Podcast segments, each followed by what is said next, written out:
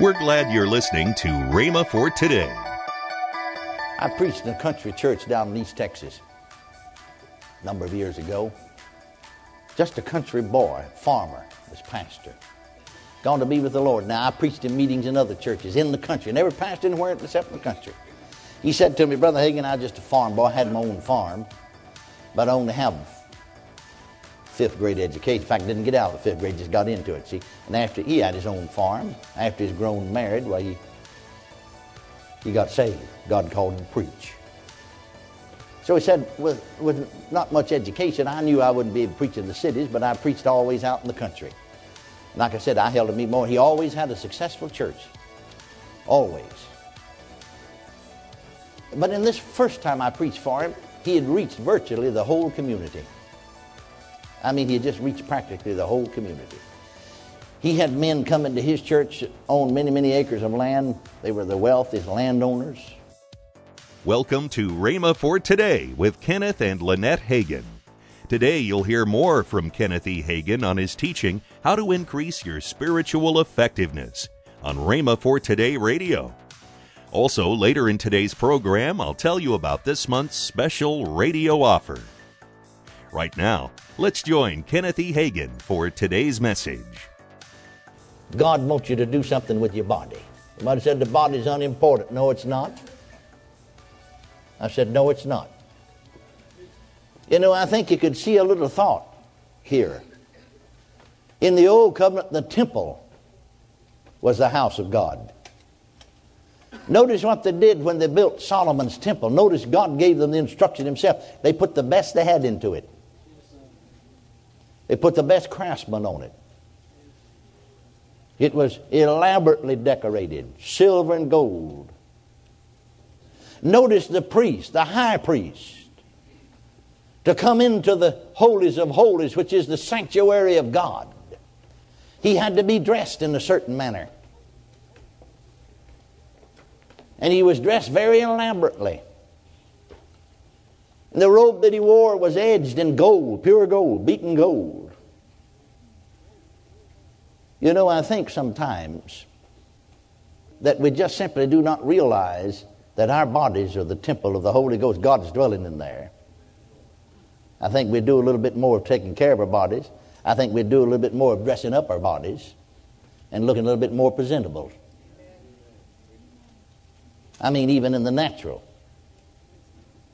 Somebody's living in an old rundown house, dilapidated, and about fell down. The front yard's all growed up. Window lights are all knocked out.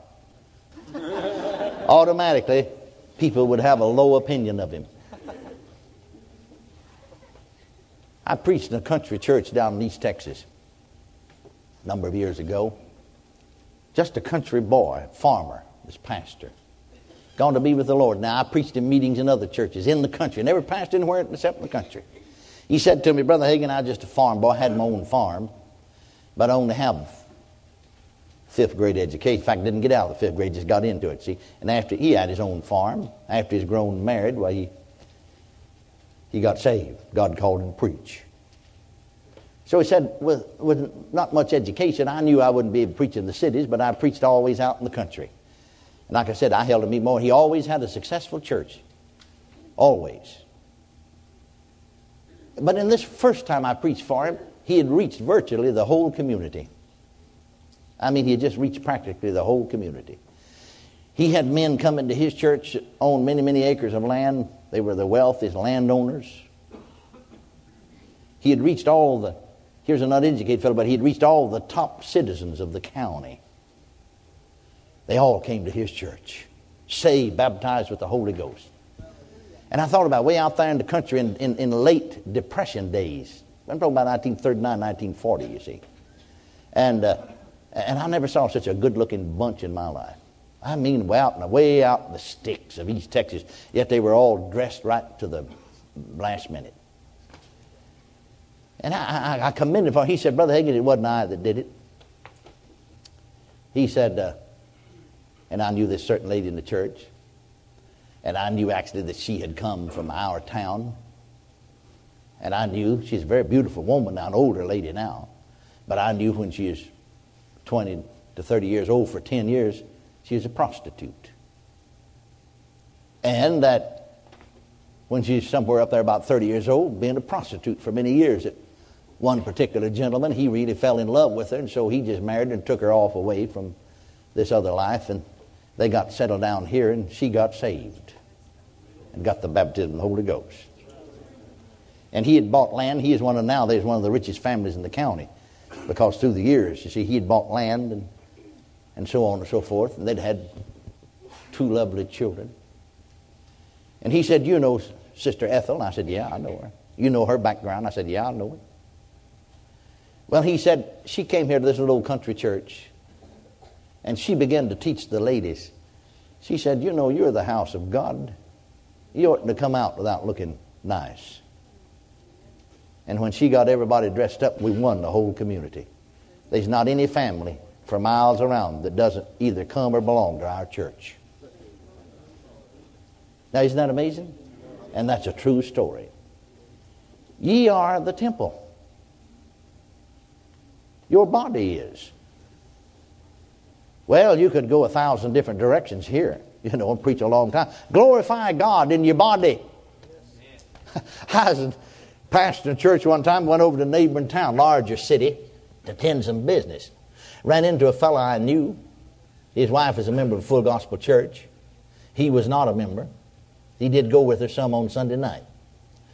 He waved at me as I started in a place of business. I was in a hurry, and I went on in this place of business, and I came out, he's waiting for me. So I shook hands with him, and he started in like this. I never said a word to him. And I never was one, you know, you hear me, I never was one would say anything much about anything like that. Once in a blue moon, maybe.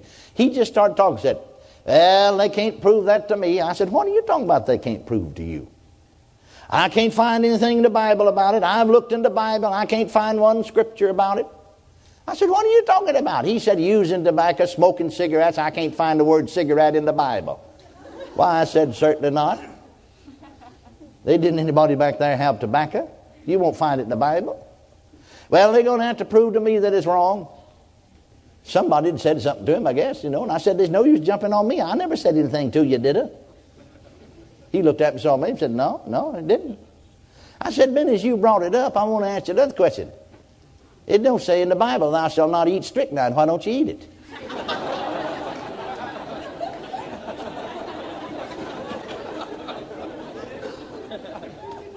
he looked at me, you know, said, Well, he said, I know, I know better than that. I said, Well, some of us know better about some other things. I think more recent time has proved we were right. I said, I'm not going to condemn you, brother. I said, I'll tell you what you do. I'm just as much saved as you or anybody else. I said, I'm going to argue the question. I said, I'll tell you this. Do you, do you ever pray? Oh, yeah, yeah. Well, I said, I'll tell you what you do. If you're really honest and sincere, you get on your knees by your bed, or if you go to the altar in church or wherever, and you tell the Lord if He wants you to give it up, you'd give it up. Would you be? Yeah, if the Lord told me I'd do it. Well, I said, tell Him that. Then I said, I'll tell you something else. The Bible said, whatever you do in word or in deed, do it all to the glory of God. And I just reached and got his package of cigarettes out of pocket. I said, the next time, pull one out. I said, next time you pull one out, just before you light up, you stop say, now, Lord, I'm doing this for your glory.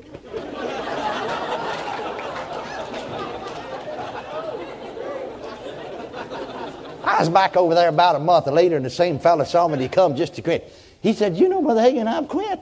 I said, quit what? Well, he said, it's just like you said. He said, I, I was honest. Said, I started praying, now, Lord, if you wanted me to, now, if you told me to, I'm going to listen man, but if you told me to, I'd quit. And said, I it, I, I read that scripture. Said, whatever you do, do to the glory of God. And I started saying, I'm going to smoke this for the glory of God, and I had to throw it away every time. well, I think it's obvious that we could get into a thousand different areas here, but we do need to glorify God in our bodies. That's what he said do as well as in our spirits. Huh? Does make God some difference what you do. Wouldn't it make God some difference what you did with his house? Ye are the temple of God. Now, here's the thongs I wanted to get to, though. That's, that's just my introduction. I'm going to get to my sermon now. Hallelujah. Amen. Did you wear your shouting clothes? Praise God. We're going to get to it now. Now, listen. Listen. Let's turn over to Second Corinthians now. Second Corinthians, the sixth chapter, and go over these verses very, very carefully. He starts off in this 14th verse by saying, Be ye not unequally yoked together with unbelievers. A lot of times we lift that out of, uh, out of there. Make it say something he's not really saying and preach separation, but read it. Let's go on. See what it said. Be ye not unequally yoked together with unbelievers. Be ye not unequally. You see, the believer is called a believer, the unbeliever is called an unbeliever. Now, notice. For what fellowship has righteousness with unrighteousness? The believer is called righteousness, the unbeliever is called unrighteousness. I'm a believer, I'm righteousness. Now, notice this. And what communion hath light with darkness? The believer is called light, the unbeliever is called darkness. So I am a believer, I am righteousness, I am light. Amen. Isn't that right? Amen. Now listen, let's go on reading. And what concord or agreement or oneness, so to speak, has Christ with Belial, or we call it Belial, actually the correct pronunciation is Belial. Now notice, the believer is called a believer, the believer is called righteousness, the believer is called light, the believer is called Christ. Or what part hath he that believeth with an infidel? No part at all. And what agreement hath the temple of God with idols? We're called the temple of God. Now notice. For ye are the temple of the living God. Hallelujah. As God hath said, I will dwell in them I'll make my home in them. I'll live in them. I'll be their God.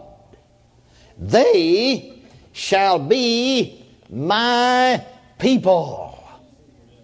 And then there from John, where he said, Greater is he that's in you than he that's in the world. Now, I maintain that every born again, spirit filled believer has in them. They don't have to get anything else they have in them, ready, on tap, ready for use. All the power, all anything else they'll ever need to put them over. Welcome to Rhema for Today with Kenneth and Lynette Hagin. Right now, let's join Kenneth and Lynette Hagin our offer this month. Uh, your dad, you know, your dad was, uh, he had such a uh, unique way. And such insight, yes. Yes, an insight.